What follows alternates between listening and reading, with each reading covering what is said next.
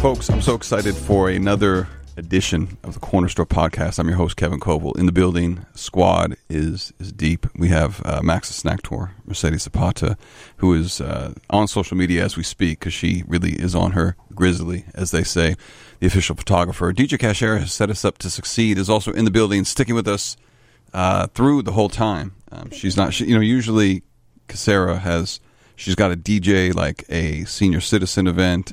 She has to save a uh, a, a basket of new birds uh, who are about to be thrown off a cliff.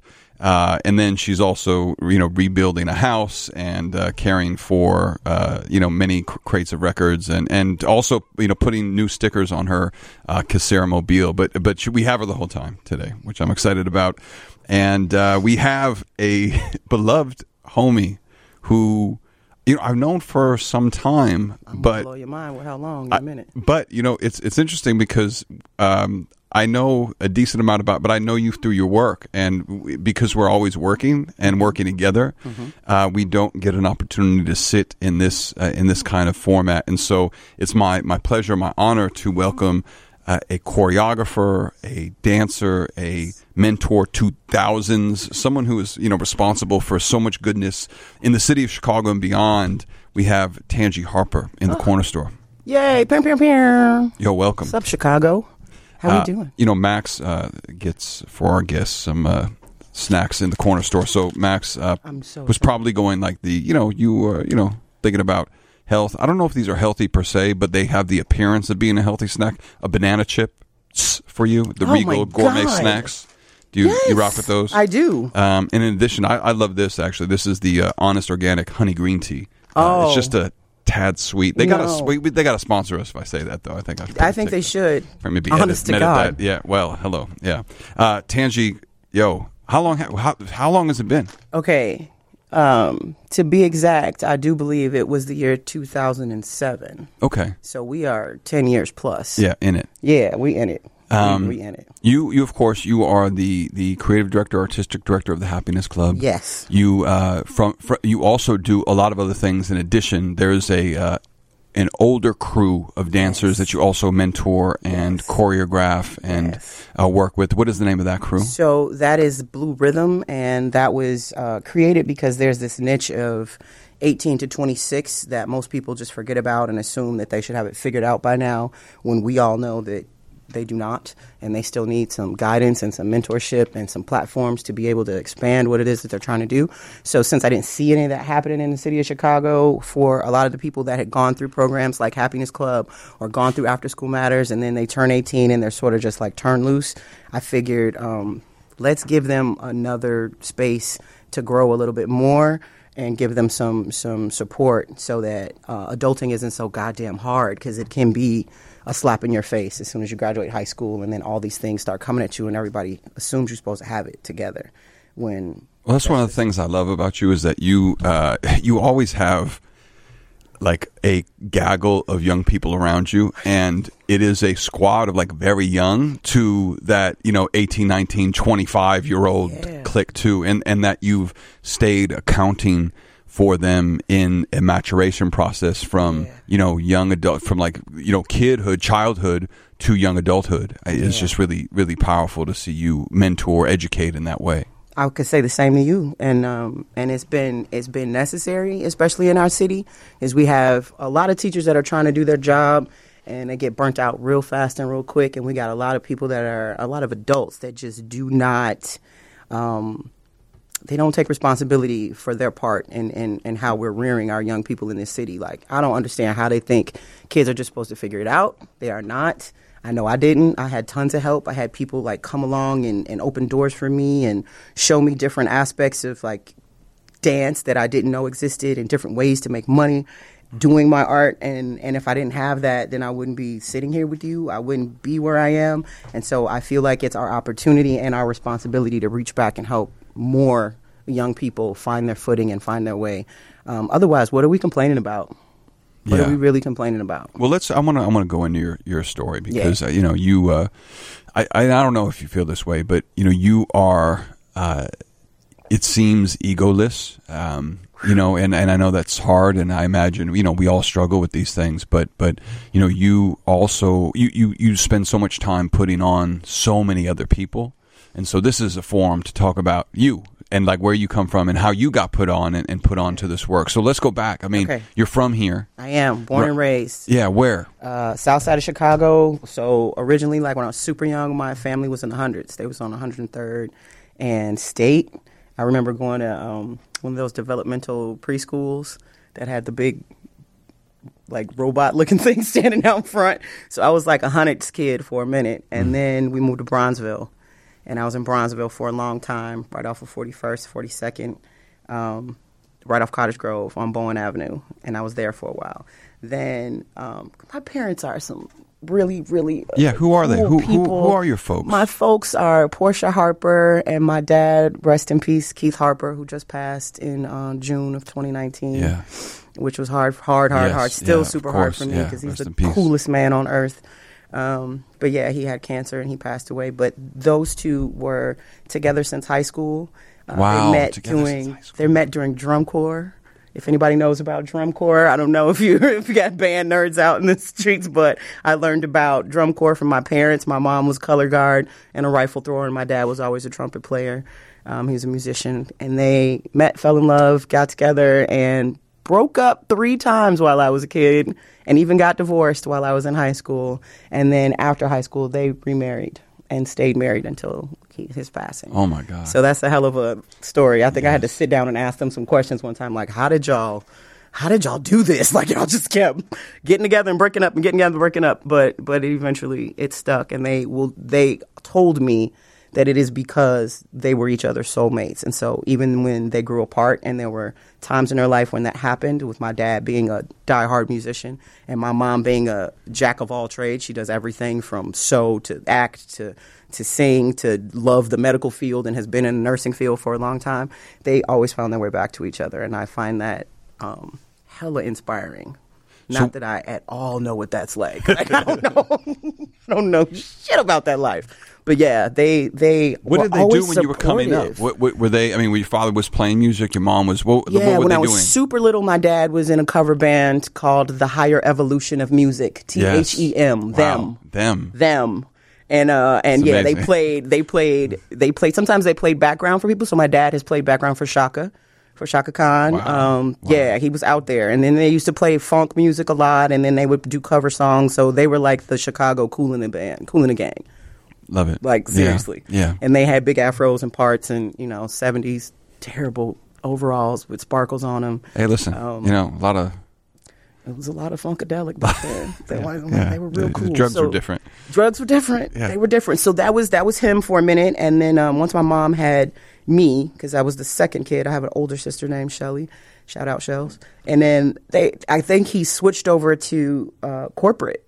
I think he felt like, like let me raise these kids. you know, like Yeah. the art wasn't paying him enough. It was taking him away too much. So he went corporate on us and he started working for a company called Epstein and they helped build um, O'Hare the way it is now and they helped build McCormick Place the way it is now. okay. So I've seen my dad oversee a lot of those plans that the new McCormick Place came into and his name is even up there for the people that helped build Oh, that man. spot. So Wow. that's super cool. Significant, yeah. Significant as hell. My mom also stopped the art thing and then went corporate and she got into the medical field. She worked for University of Chicago for 25 years, Wow. almost 30. And and then yeah, and then she retired. Um, So they made, uh, you know, sacrifices. they made a lot of sacrifices. We were we were middle class, you know, middle class to poor sometimes, but I could never tell. I was always taken care of. I was always loved, even when they were not together. My father was always in my life. My mother made sure of it. Um, I have a half sister. This is one of my favorite things about my parents. I have a half sister named April that lives in Atlanta. So one of those times my parents broke up, my dad got with another woman named Pat and had a daughter. And my mom and that woman had a conversation about how they were going to allow us to grow up together as sisters. Wow. That is grown as hell. That You conversation. Yes. Like- Yeah. And then that happened. And so then my dad did not stay with that woman and got back with my mom because obviously I'm the youngest and they had me. But I grew up with my sister April in my life this like I would spend summers at her mom with her and her mom. And when that girl got married, when my sister got married, we were all at the wedding, and that was a hell of a story to explain. They're like, "That's your sister, and that's your sister, and that's your mom, and that's your mom, and that's y'all dad, and everybody's here." and we're yeah, like, everybody's "Mhm. Hi guys. That's amazing. So It is yeah, so so your mom's is like really a G then too. She's a G. Yeah. I was like, why? How did you do that? I don't know women now that can't have grown conversations like that, that can't separate themselves from what's best for their children. And they often cut fathers out of the lives and they do all sorts of goofy things that's really ego driven and really more based on them uh, as opposed to like what your child honestly needs. So when I asked my mom, how did she do that? And she just said, it wasn't about me. It wasn't about me. You had a sister. What your father's decision was and what he did didn't have anything to do with you. It didn't have anything to do with April. So why would I punish you and your sister and not let you guys grow up knowing each other and loving each other? Damn. Right? Yeah, it's beautiful. That's my mom. Yeah. No, she yeah, she's a real one for That's my Yeah, mom, That's so- beautiful. And and you're close with uh the sisters? Yes. Yeah. My sister Shelly lives here, um, and we grew up in the same house together. But we could not. Sometimes I feel like we could not be more opposite. but she's my big sister that I lived with always. In April, we would see in the summers, and she would come stay with us. But she lives in Georgia now. But yeah, Yeah. last time I saw her was my dad's memorial service. But we now keep in touch. Where all of us are in the same group message. Right. My mom calls her her daughter. Like it's it's no it's not even a thought and we're so much tighter now that he's not here because we're constantly checking on each other and constantly checking on my mom because that's a hell of a thing to lose is your best friend of the last 34 years Yeah. So Oh, well that's beautiful. prayers to my mama always Yes, yeah, for sure. Always. Now, now for you as a kid, yes uh, wh- how did you start to get involved in the cultural space? I, was it was it dance first, or was No. it music, or what? what how how'd you get? I will go. I'm going to go with music first because it was always music in my house because my dad was a musician and I grew up listening to everything great from Stevie Wonder to Donny Hathaway. Like I just had the best musical influences and also things like Basia and and just different music. Like my my mom and dad were jazz freaks, so I listened to a lot of different music. My dad also dug rock. So I got into Red Hot Chili Peppers even when I was in high school. I was like a little bit of a I was a geek compared to my other sisters who were just hardcore. Southside, I was not. I was that weird kid. But I was a gymnast first. Ah, I was terrible though. yeah. It was terrible. I couldn't do the flip flop thing. I like I, the, the mechanics bother me. Like you're supposed to keep your arms straight and not bend your arms, and I don't understand how you're supposed to do that. And they don't break when you're going backwards. So I would just hit my head every time. But I was super flexible, and I was good at the floor thing. What do they call that? The, Yeah, Florix. Yeah, the, Right. whatever you do when you're like running across the floor and kind of there's dancing in it, but you're flipping. Yeah. I was way better at the dancing part. Um, and then some woman saw my pictures of me doing gymnastics, and I was probably in sixth grade. And she said, "Oh, she should try dance. Like, look at her; she's super flexible." So my mom took me to a dance class, and it was a black woman teaching ballet in Hyde Park in the Del Prado on 53rd Wow. before it was apartments. Do you remember the teacher? Her name is Harriet, Harriet Nelson. Absolutely. Hmm. I will never forget that woman hmm. because I had never seen up close and personal a black ballerina in my life. And she was gorgeous, and she was my first teacher. And I was hooked after that. I was hooked. It was that class It was that that tur- class. that turned you on. I went to her class, and I never stopped dancing after that. Like it went from there to, and it was all ballet because there was no hip hop yet. Sorry, children. there was no hip hop. There what- was ballet, modern, and jazz. what, what, what, it. what years? This was well, shit. I was twelve, so we talking eighty something. 80, Okay. Yeah. 83, Yeah, 84. we're we're around the same age. Yeah, I'm, I am proud forty two. I Yeah. will be forty three February sixth. Okay. And we look damn good for our age. So Well, you look We look amazing. I've seen some people that do not look. Well, you keep you keep it very fly. But I, I definitely hang out with kids a lot. Oh, yes, right. That keeps you young. you Actually, young. right? You really do. Keeps you honest. Yes. Keeps your keeps yeah. your heart Well, right. because their bullshit meter is They at a thousand, so they they know. On twelve. Yeah. they will catch you. Yeah. So yeah, that's helping. So it was so it was uh, it was ballet. So it was ballet, modern, and jazz. Yes. Jazz was my favorite, and my mom's was like, if you don't take ballet, you can't take jazz. So I had to stay in ballet, and um, that still, I thank her for it to this day because Mm. that's where you get the majority of your strength and foundation from, even though I will credit African dance with just as much because I feel like that too has been passed over as a as an authentic, real structural sort of dance. Yeah, because Ballet of white held to the supremacy, right? Like because of the canon of the West. And Always, the, yeah. always. And I tell people that I'm like, ballet is the only form of dance that I know where you have to pull up everything, suck in everything, and pull up and think up, up, up. Everything else culturally is Mm-hmm. in the ground. Every other style of dance, African, Indian, everything else is in the floor. And ballet is the only thing where you're just yeah. sucked up. Yeah. So other like, than like that, you so gotta much of the. West, it's it's like it's uh, intellectual art before it is like an art of the earth and an art of the body. and it is and very it's disconnected from the body sometimes. It like is. The, the, the some of the uh, canonical uh, you know performances of the West. Yeah, yeah. yeah. Like imagine um, having to walk around with just like a literal stick up your ass for the first 45 minutes of your class. And that is what it feels like to stand in first position and suck your stomach in and pull all your muscles tight and then still at the same time drop your shoulders and listen to all these instructions about how to hold your body correctly in order for you to look dainty like a princess. Like, and I don't. I was never built that way.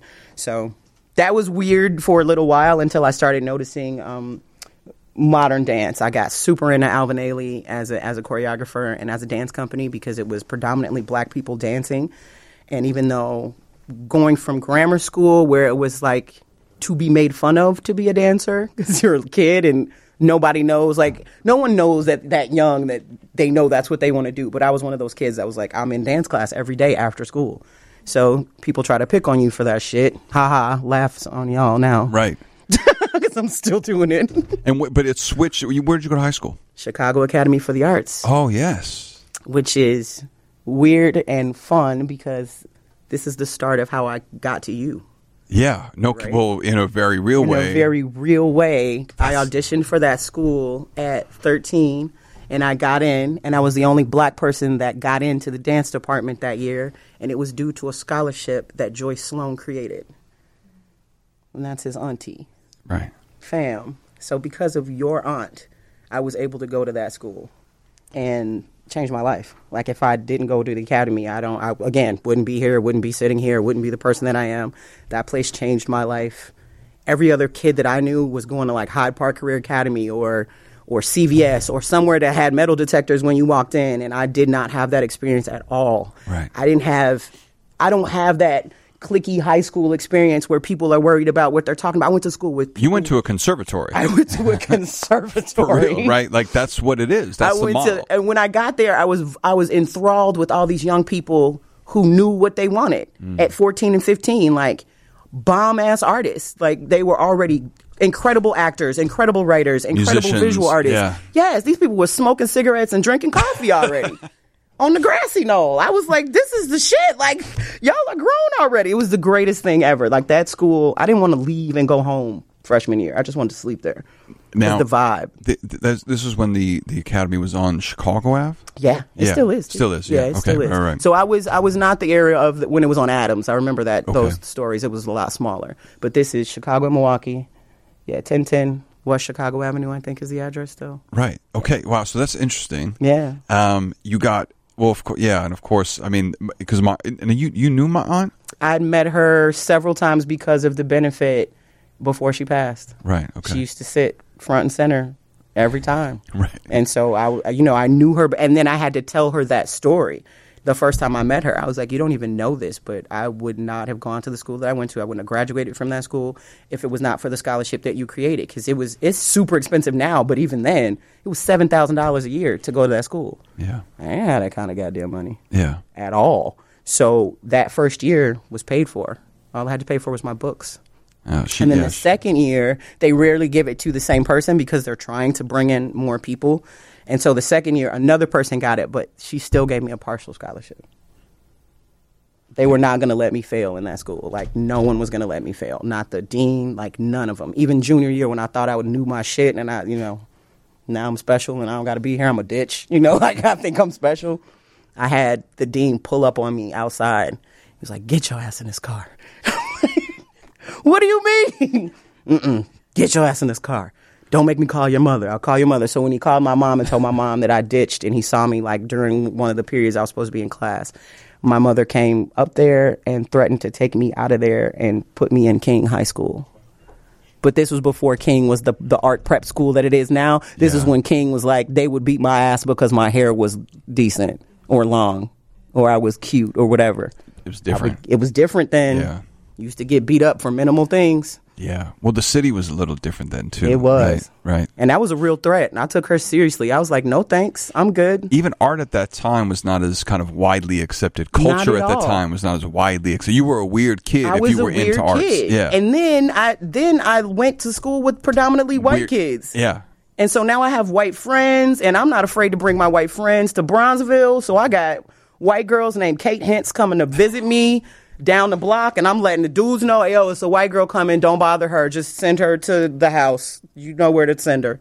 And they wouldn't. They were. They protected them all. So, what was that like being between multiple worlds in such a small city that has so many different micro worlds in it, but particularly going to a place like, you know, the academy Mm-hmm. uh, on the north side and then living and going home to Bronzeville, having friends in Bronzeville. Also, even like the culture of the academy was not necessarily like functified, right? There wasn't, yeah. Uh, Like when I say I was the only black person in that dance department my freshman year, it was just me. Right. So that was very weird. But that's one of those things that I feel like a lot of people don't don't even think about.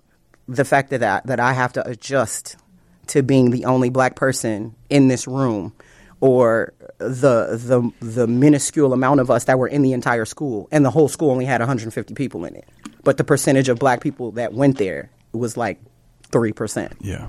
So we gravitate towards each- each other, obviously, but it was also great and welcoming to be able to talk to anybody because, like I said, it was very people had their friends, but it was very unclicky. Like I could I could navigate with anyone and talk to anybody. The code switching though became necessary in traveling. So going to school, I had to take two trains and a bus to get to the academy because I lived on 41st. So I was taking that I was taking the green line and then switching over to the blue line. And sometimes I would walk to the train, but there were times where it's cold or it's just too dangerous, and I have to take the bus. Because school for us was 8:30 in the morning until 4:30, or until six if you were about to perform and you were getting ready for a show. So it's dark. Obviously, like right now, it's already dark, and I got to travel from Chicago Avenue back to the South Side. And the hardest part would always be the switch back to the neighborhood. The switch going into it is not as hard. It's just like waking up and then you get to school and you're like, all right, it, I'm fine. I'm at school. The the hard switch was going back, leaving friends that I knew had money.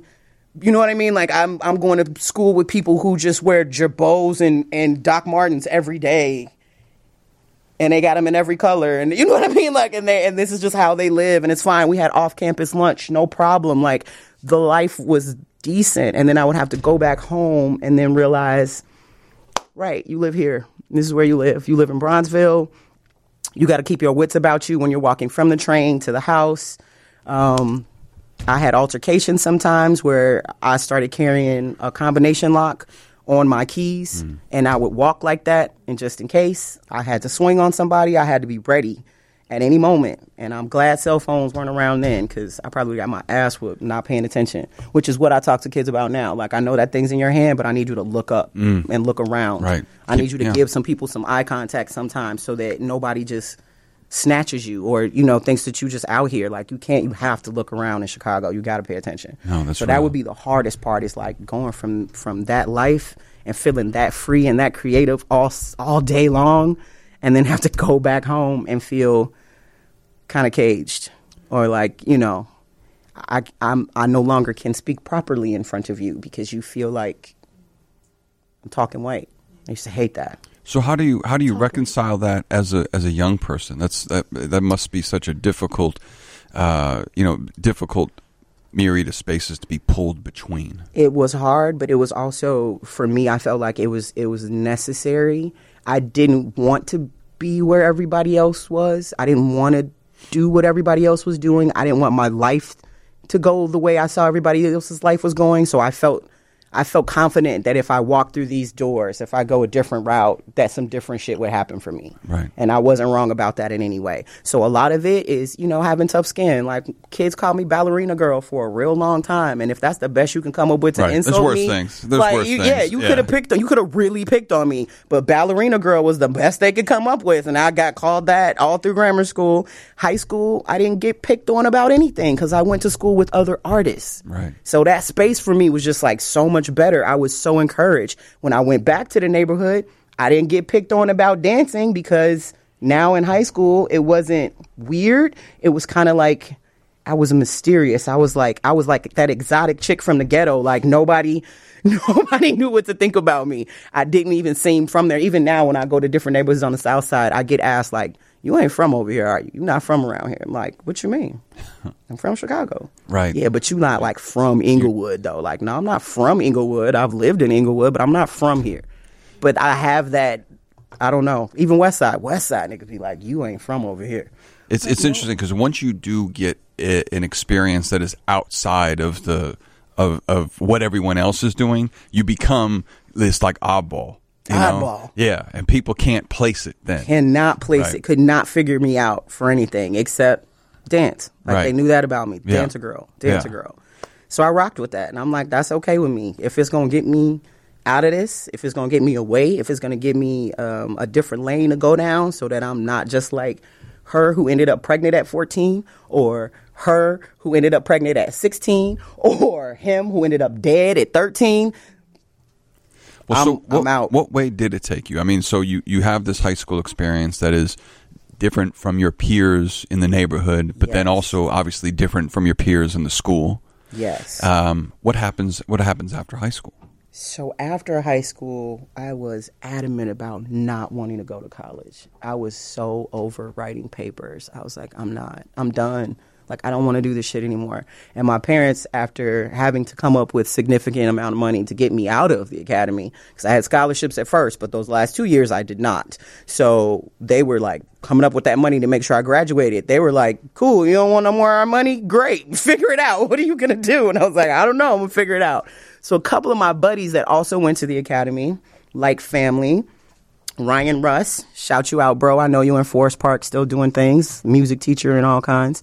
Um, and then Chris Robinson, who passed away a couple years ago, both went to the academy. And Chris and my family are just family. His dad and my dad were both in the higher evolution of music. So I grew up with Chris as like a, a cousin. You know how when we black and we know each other, we we family. So he was always my cousin. This dude created a a group called Sounds of Life after, and they graduated a year before me. And I threatened them. And if you ever put out a record and you go on tour and you don't hire me as your dancer, I'm gonna show up at your show and blow your shit up. so they must have believed me Yeah, yeah. they You started this sound group. convincing. Yeah. They started this group and they needed dancers, and I was the first one they called. So after, straight after high school, I What kind of music is dancing. Sounds of Life? Sounds of Life was R and B with a little bit of rap. Okay. They were great. They were really good, and they were writing their own songs. Chris was producing everything himself. Um, who was the label? It was called Copia Records back then. Okay. And uh, they are no longer in existence. But they they were a good little trio, little group. Brian was the rapper. Joel Robinson is Chris's little brother. He was a singer, and Chris was a songwriter and a singer, and they were incredible. So we were doing like short stints, um, like Peoria festivals and, and little little show for like the Taste and stuff like that. And I I was their dancer slash choreographer, and from there it just kept snowballing. Like I would just meet another person and another person and another person And they would ask you what to. to either dance or choreograph. Right. So uh, once it started, it just kind of didn't stop, and I went from Sounds of Life to to Avant.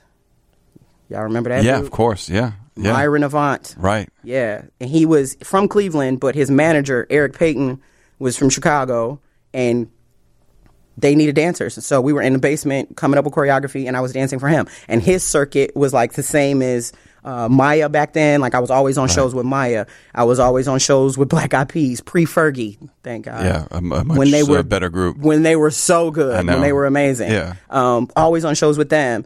Then then it was Crucial Conflict and Do or Die. And that was hilarious. Right. What was that like? That's amazing. So what, what year? What year did you link with them? This was I was 19, was- so 96, Yes. 96. Oh, it was a good. It was a good year It was for a them. good That year. was- that like was- yeah. 96 was Yeah, hilarious. they were doing it in They were, and this Yeah. was a this was a still Poe pimping video. wow. So to this day, if you pull that up, I am I am all through that Oh, video. okay. All right. and I'm at the end. I'm all through Twista's verse. Soon as Twista starts rapping, it's just like They- me and you- Twista. They just keep cutting to Twista, and then me, and then me, and then Twista. Uh, Hey, what what is your? I want to get that story. What is your uh, social so people could uh, Oh, tag you as they're uh, watching this YouTube video? I am at Dance Tanj on everything. Okay. So at D A N C E T A N J. Okay. Um, on everything, Twitter, uh, all of it, even fucking TikTok. so, I- well, that, that which is an appropriate venue for you, I It guess, is. right? Um, given that you also hang out with like TikTok. uh, twelve year olds. Yep. Yeah. They call me TikTok famous now. I was like, am I? I didn't realize. Um, so, how did that happen? How did you link with Crucial Conflict and uh, do it? So yeah, okay. So this is and this is important for Chicago dancers. Anybody that might be listening about the history and lineage of like how we used to rock in the '90s and early 2000s. This city was sewn up by Leila Garcia, aka Lady Soul. Hey. And Larry Gerard Sims, who is now hairstylist to the stars. Those two had a production company called Nubian Soul. And they had Chicago locked down. If you needed dancers, staging, choreography, or anything, you went to them. And I met Lady Soul fresh out of high school at 18. I went to Club Tropicana. Wow. They were looking for dancers Wow. to dance in the club all night. And I went there and I couldn't salsa, bachata, cumbia, none of it. And I came into the audition. She stood up and she taught me the basics real quick. I caught on really fast. And her first question was, "Where the hell you been all my life?" And I was like, "High school."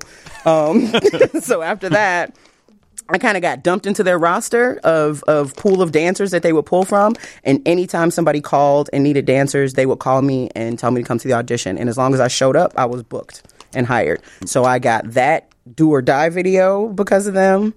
Eventually, That's a big video. By it was a big video, and my dumb ass had no idea that there was real pimps and hoes all up through this video. I thought everybody was acting. That's how green I was.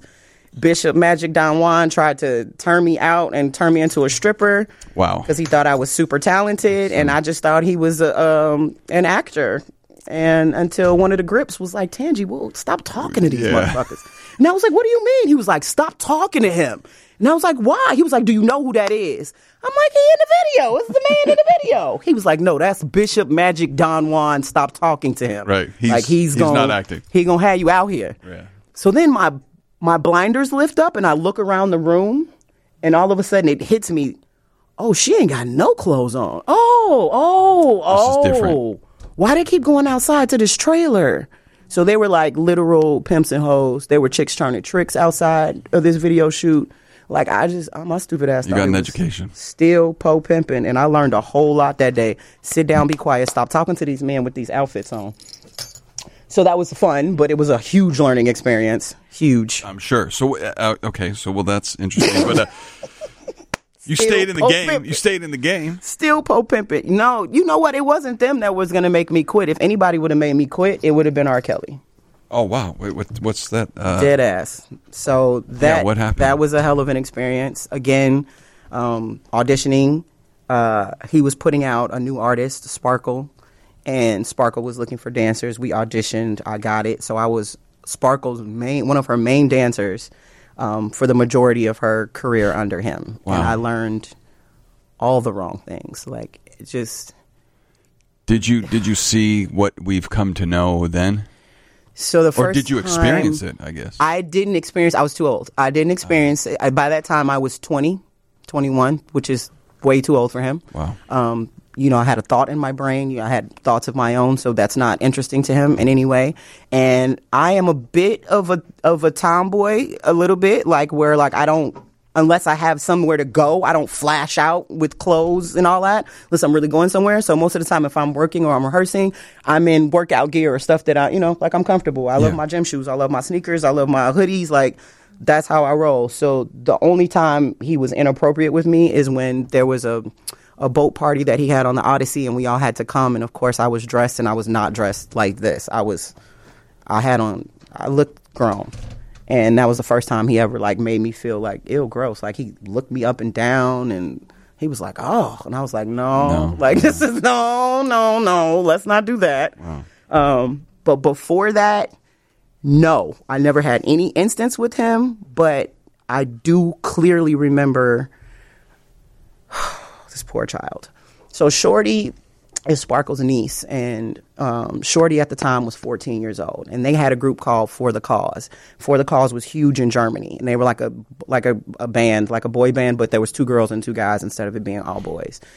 So we, this man used to make us do all sorts of weird shit. First of all, we could only rehearse at night because he doesn't work during the day. He sleeps all day. He goes and plays basketball from seven until about ten. Then he goes to Rock and Roll McDonald's and eats his food, and then he comes to the studio and he works until four or five o'clock in the morning. So we would be rehearsing every single day from about seven o'clock at night until two or three o'clock in the morning. Whenever he decided he wanted to come in and check to see what we were doing. One other thing that he required was for us to come watch him play basketball at hoops. So we had to go watch him play ball. We're standing there watching, and Shorty is out there playing basketball, the only girl with a whole bunch of guys. When it's over, we are now leaving to go to the studio to rehearse, and Shorty walks past us. Sparkle asked her, Did she need a ride home? And she said, No, I'm going home with Rob. Right. We all were like record scratch. Like we all were like, huh? And Sparkle looked at us and waved us off and was like, girl, please, that's her godfather. And I still was like, okay. and yeah, So yeah, yeah. we left. Nobody said anything after that. Fast forward to years later when Sparkle decides that she's going to be the one to out this whole thing. Because please believe she's the one that knew where those tapes were. She's the ones that turned those tapes in. She sent them to Tribune and Sun Times. Um, her reasons for doing so, I, I, I can't really tell you or get into. Um, but the notion that people didn't really know what was happening is dead.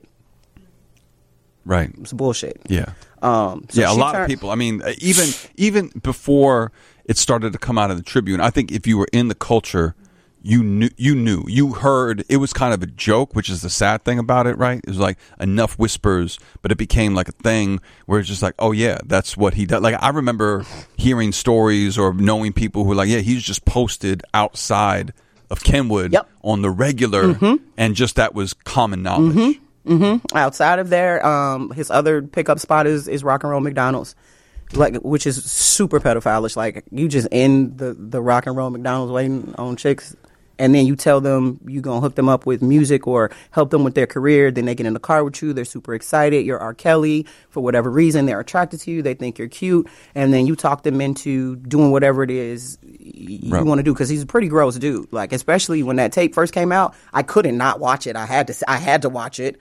I knew every girl on that video. Hmm. And Shorty was the last one, and she was the one that was underage. One of them was somebody that I, I danced with, and I felt so bad for her because she had no idea she was being taped the entire time. And just like the level of what he needs to get himself off was gross. Um, and then the last part of the video was her was Shorty, and she was 14, and she wasn't being made to do anything she was she was literally 14 years old and on that with him but it was disgusting to me to to Yeah, you, hey, you her coerced and- godfather. yeah, like you yeah. you are her godfather. You were you were at the baptism. You are her godfather. And this is where you took that relationship. And then for him to say it wasn't him at first and i had been in that house this man only paid us i can count on this hand how many times i got paid from r. Kelly. And one of them I think he thought he was doing us a favor. He invited us to the, the firehouse, the house that he had. That used to be a fire a firehouse, and he had like redone the whole thing. So he shows us the whole crib. Mistake, because now that the video's out, I I know that's your house. I was in there. You Is showed the Lincoln me, the Lincoln Park one or no? Yep. Yeah. and there was like a log cabin Yeah. kind of deal in the bottom. Yeah. He brought us in. He um, sits us down on the couch. These are all weird occurrences. His wife at the time, Drea, could not come downstairs without permission. Um, he gave her permission to come down. He brought she brought down Joanne and the baby at the time, and then he sent her back upstairs. She is not allowed to answer the phone, the door, anything without his consent. So he gives all of us a Nike bag that I feel like Nike gave him. So he gave us all one, and we're like, "That's nice. I've been working for you for four months. I have no money, nothing." And then he gave us all two hundred dollars, except for Larry. He gave Larry five because Larry was the choreographer at the time. So that was supposed to hold us and shut us up for a while after we had already been working Monday through Friday from seven until three o'clock in the morning. Two hundred dollars and a Nike book bag. Well, that, that's wild. And I, don't, I, don't, I mean, you know, there's been a lot of uh, ink and, and time paid to do so we could, you know, but but you stayed you stayed in it even after after all of this. I did I did that whole year and then the promise was we were going on tour. He was taking Sparkle out on the was it Rockefeller? What is the name of his shit? Rock Rock. It was something with a rock, but it wasn't Rockefeller. No, yeah. Rockland something. Whatever his record label was, supposed to be that tour. So it was supposed to be her, him, and this guy group that he had that he brought all the way from another state and made them come live in Chicago in a motel, and then he left them there and didn't pay the bill, hmm. and the boys got put out, and then they came to the studio, and was sleeping at the studio because he wouldn't pay for them to stay in the hotel anymore and he also would not allow them to talk to anybody. So the only reason we got to talk to them is because he left and went somewhere, and the boys came downstairs, and then they let us know. They were like, "Yeah, we sometimes we just like want to come in here and say what's up to y'all, but we're not allowed to speak to none of the females in the building. Like we can't say nothing to y'all." I was like, "What are you talking about?" They're not allowed to speak, and I was like, "Okay." So after that year, we were supposed to go on tour, and then he canceled the tour on her with like no real reason as to why he was not going to take her on tour. I quit. I was like, I'm, I can't, I'm done. Yeah. He also didn't like my attitude because, like, after the two hundred dollars in the book bag, we went another four months with no money, and like my whole shit changed at that point. I was just, I don't, I'm just sitting in his face like I don't give a fuck. And Sparkle was like, Tanji, you really got to fix your face. Like, you don't look like you're happy to be here. I'm not happy Right. to be here. Of course. I'm salty. Like, this dude sold me the be loyal thing. And if you're loyal, also, too, he didn't want us dancing for anybody else. So when I got that job, I was dancing for Public Announcement, which was his old group. Right. And Yeah. they were paying me religiously on time whenever we left, like no issues with them whatsoever. And now I can't work for them if I'm going to work for you because you feel like I'm being disloyal to you. But you So stayed in the industry I quit this. them and stuck with his ass. Right. But even after even that after, after that experience with him, you stayed in the industry still. I quit for a while and I started Okay. teaching. Oh, that okay. That's Yeah. when I started teaching. That was okay. And wh- what was your first teaching experience? How'd you get that? Um, first time I taught was at the YMCA on 63rd. yeah. on the south side and then after that when i was done with him um, i had a friend call me and this was before it was after school matters. It was just gallery 37 Yeah. and they had sports 37 and they were trying to use dance as a sport. So can you use dance as a form of exercise? And if you can we'll pay you $25 an hour to come work with these kids at said school. So i just had alan shout out to my firstborn Yeah. king who is almost 20 now Wow. Unbelievable. And, and is a giant. is a giant. Yes, he is a good he's a- six, he's a six three now. Tall young man. But he was a baby um, at the time, and so I took that job to to get some stability, to get some like I'm like okay, I can dance every day and still make money, and it's not this conundrum of a fuck shit ton of bullshit that I got to deal with from the music industry with these misogynistic ass men that don't want to pay you ever, that keep selling you this dream that if you love it, then you'll do it you if you love it, you'll do it. You don't need no money. Like the money will come later. If you love it, here's twenty five dollars. If you love it, here's fifty bucks. If you love it, I'll I'll feed you. Like mm, I got real over that, especially when you get to somebody like R. Kelly and he's beyond the "I believe you can fly" stage. Like you're paid, You're paid. dude. You're like fam. You have houses. you have houses. Yeah. Like they came in and painted the whole Looney Tune. What was that movie? You Space know it. Jam. Yes, Yeah. on his wall Yeah. Yeah. But you don't want to pay your dancers. So that blew me, and I just felt like if this is what it's like when I get to that level, I don't want to do that. Yeah, I don't want that level. I don't want to do Yeah. that shit. Yeah. I don't want to do it. So I started teaching, and then I found out that I had a whole different calling. Path. Yeah, for real. To be honest. Because this has been then your life for decades. now. Honestly, Yeah. honestly, because once I got with Gallery Thirty Seven, and then it morphed into After School Matters, I worked for that company for 18 years. Yes. I Oh, literally wow. just stopped working for them September of 2018. Yeah. And then how did you come to meet the Happiness Club? uh, that same year, so 2000 is when all of this happened. I had a kid come take a dance class from me, um, Lauren Singenberger. She was going to audition for the Happiness Club, and she needed help with her hip hop dance so she can get into this group. So I helped her with the dance. She got into the group, and she was accepted. And a year later, they were getting rid of their choreographer, and they needed one. So her mother called me and was like, "I think you should go to the Happiness Club and see about this job." And I went, and I learned some of the dances. I saw the kids. Like first thing I thought when I walked in was like, Jesus, there's like 40 kids up here. And they're every different nationality and they're all up here having fun, singing with each other. Like I this is cool. Like this is pretty cool. So I got into it because there were so many kids there and they all seemed to love each other. They all seemed to be supportive of one another. They all It's like seemed the to be having such a good time. world, yes. right? It's- it was it really was is. that. Yeah. So I kind of fell in love with that vibe, and then I just I, I stuck around and I, I learned how to do that job. At first, it was just updating their choreography because they were still doing, they were still doing, they were still doing old shit. The Lindy Like, Hop. Yeah, like I, The jitterbug. yeah, I don't even know, man. But I was like, y'all got to step it up. It's 2000. Yeah. Like, y'all got to come on, like, step into this new generation with me. So we started to slowly update the show with with the choreography, and I did that for. I think I took over in 2000. The the year you came is when they gave me artistic director. Oh wow, that wow was that long ago. Yeah, I've been running it that long Yeah. Because before me it was a woman named Sasha Gerritsen. Um, and then the woman who originated it, that started it, Gigi Faraci Harris, she got sick and couldn't run it anymore. Um, I mean, but once I met Mark and Maureen, it was a wrap. Like, So what what is what is the the now? I mean, now you've been in it a few decades. Like, what is what is the the mission of the Happiness Club? What you guys do so much. we do, and I think I think ultimately, like now, what it is is is sa- it's, it's, it's safe space. Like the biggest thing for me is safe space for our young people, but for them to go through these awkward stages because we're taking kids as young as seven and they're aging out at 21.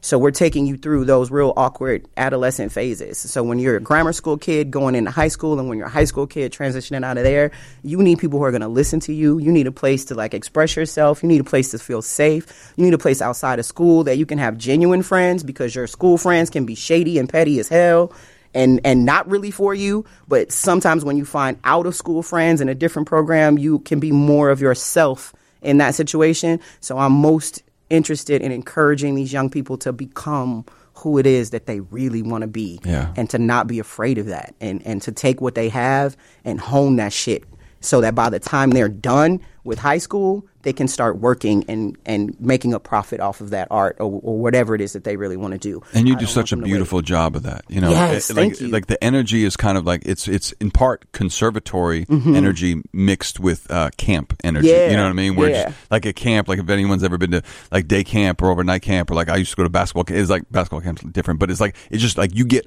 so much love being in that room, and Yes. yet like the there's a real rigor and craft in the room too. It is. and, and I like the different levels that in one moment you're able to see on stage or see in a class too. Right? You have novices, kids who like their thing isn't dance or Yeah. music, really. Yeah. Right? It is a space where they're able to be seen, and then you have kids who have gone on and will continue to go on to really change the landscape of culture in the city and beyond too. Which is so, and you have all of them on the same stage doing, you know, a, a choreographed movement. a choreographed movement or singing a song that means something to them or that means something to their generation or Yeah. means something to these other kids that are listening to them because most kids listen to other kids. They are influenced by their own generation or maybe somebody that's just a little bit older than them. So getting young people to be okay with being smart was the first step. Or getting kids to be okay with the word happiness. Because they, they, at first it was corny to them. Like, that's corny. I don't even want to be called the Happiness Club. Get over that shit, man. Like, the, A, this is the name of the group, and B, this is what we want to promote. Like, we want to see people be happier. Right. Why is it so cool to be depressed? Like, what are y'all on? Like, what? Why do you want to be sad all the goddamn time? Like, I don't get it. So, promoting that and encouraging some some self love within them has been majorly important, and it's helped. It's helped a lot of them realize who they are, and now I, I'm I'm floored by a lot of these people. Like, shout out Kaina Castillo, who started out Yeah, as a as a shy, Kid. awkward weirdo that did not sing at all to this powerhouse first generation Latina. Like that is like she is standing in her own right all the time now.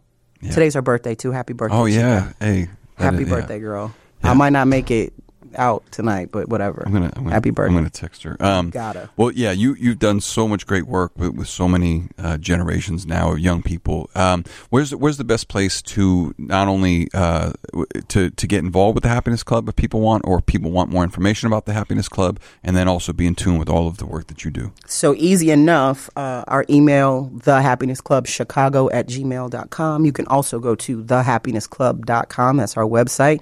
And you can find emails on there if you're interested. Uh, that is a free nonprofit organization, arts and education program for kids in and around the city of Chicago.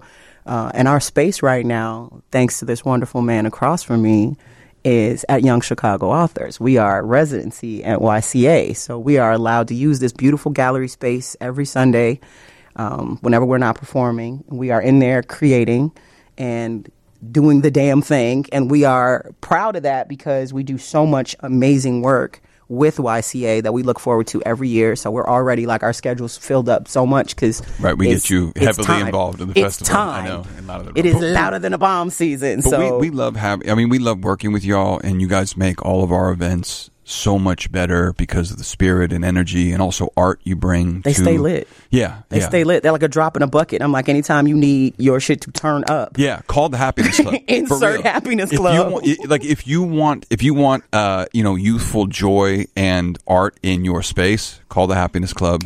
Call It- us. You will be very uh, happy you did know. we we turn up any any situation at all. All we need is cash error. Yeah, we right, right, yeah, yeah. Get get yourself All DJ need is a Cash Era, Get the, get the happiness club, And don't let it be You'll- cash because they will turn out for her. And we love these spaces. So we're excited about crossing the street. We're super jazzed about the winter block party because that's going to go crazy. Um, Ange 13 was like, So I heard you're at the block party. And I was like, Yeah. She was like, So can Happiness Club dance for me?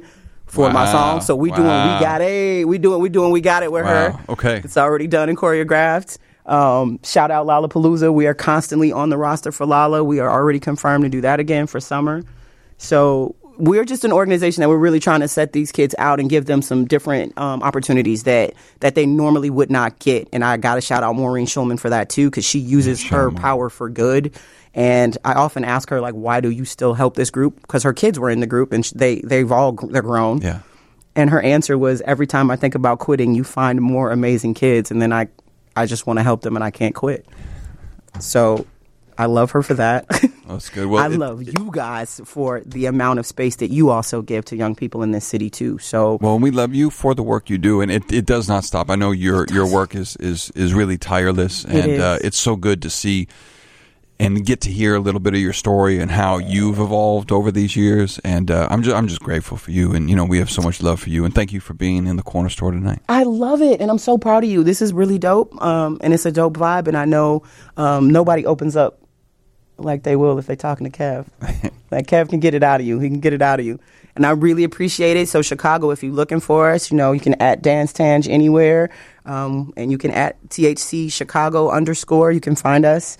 And yeah, happinessclub.com. Hit us up. Let us know. Blu Rhythm also, Blu Rhythm Chicago at Gmail. If you're looking for the older element or somebody that's got a little bit more of a mature feel, if you got artists out there that need dancers or choreography, you have found your girl. So let me know. Thank you, Tanji Harper. Anytime, babe.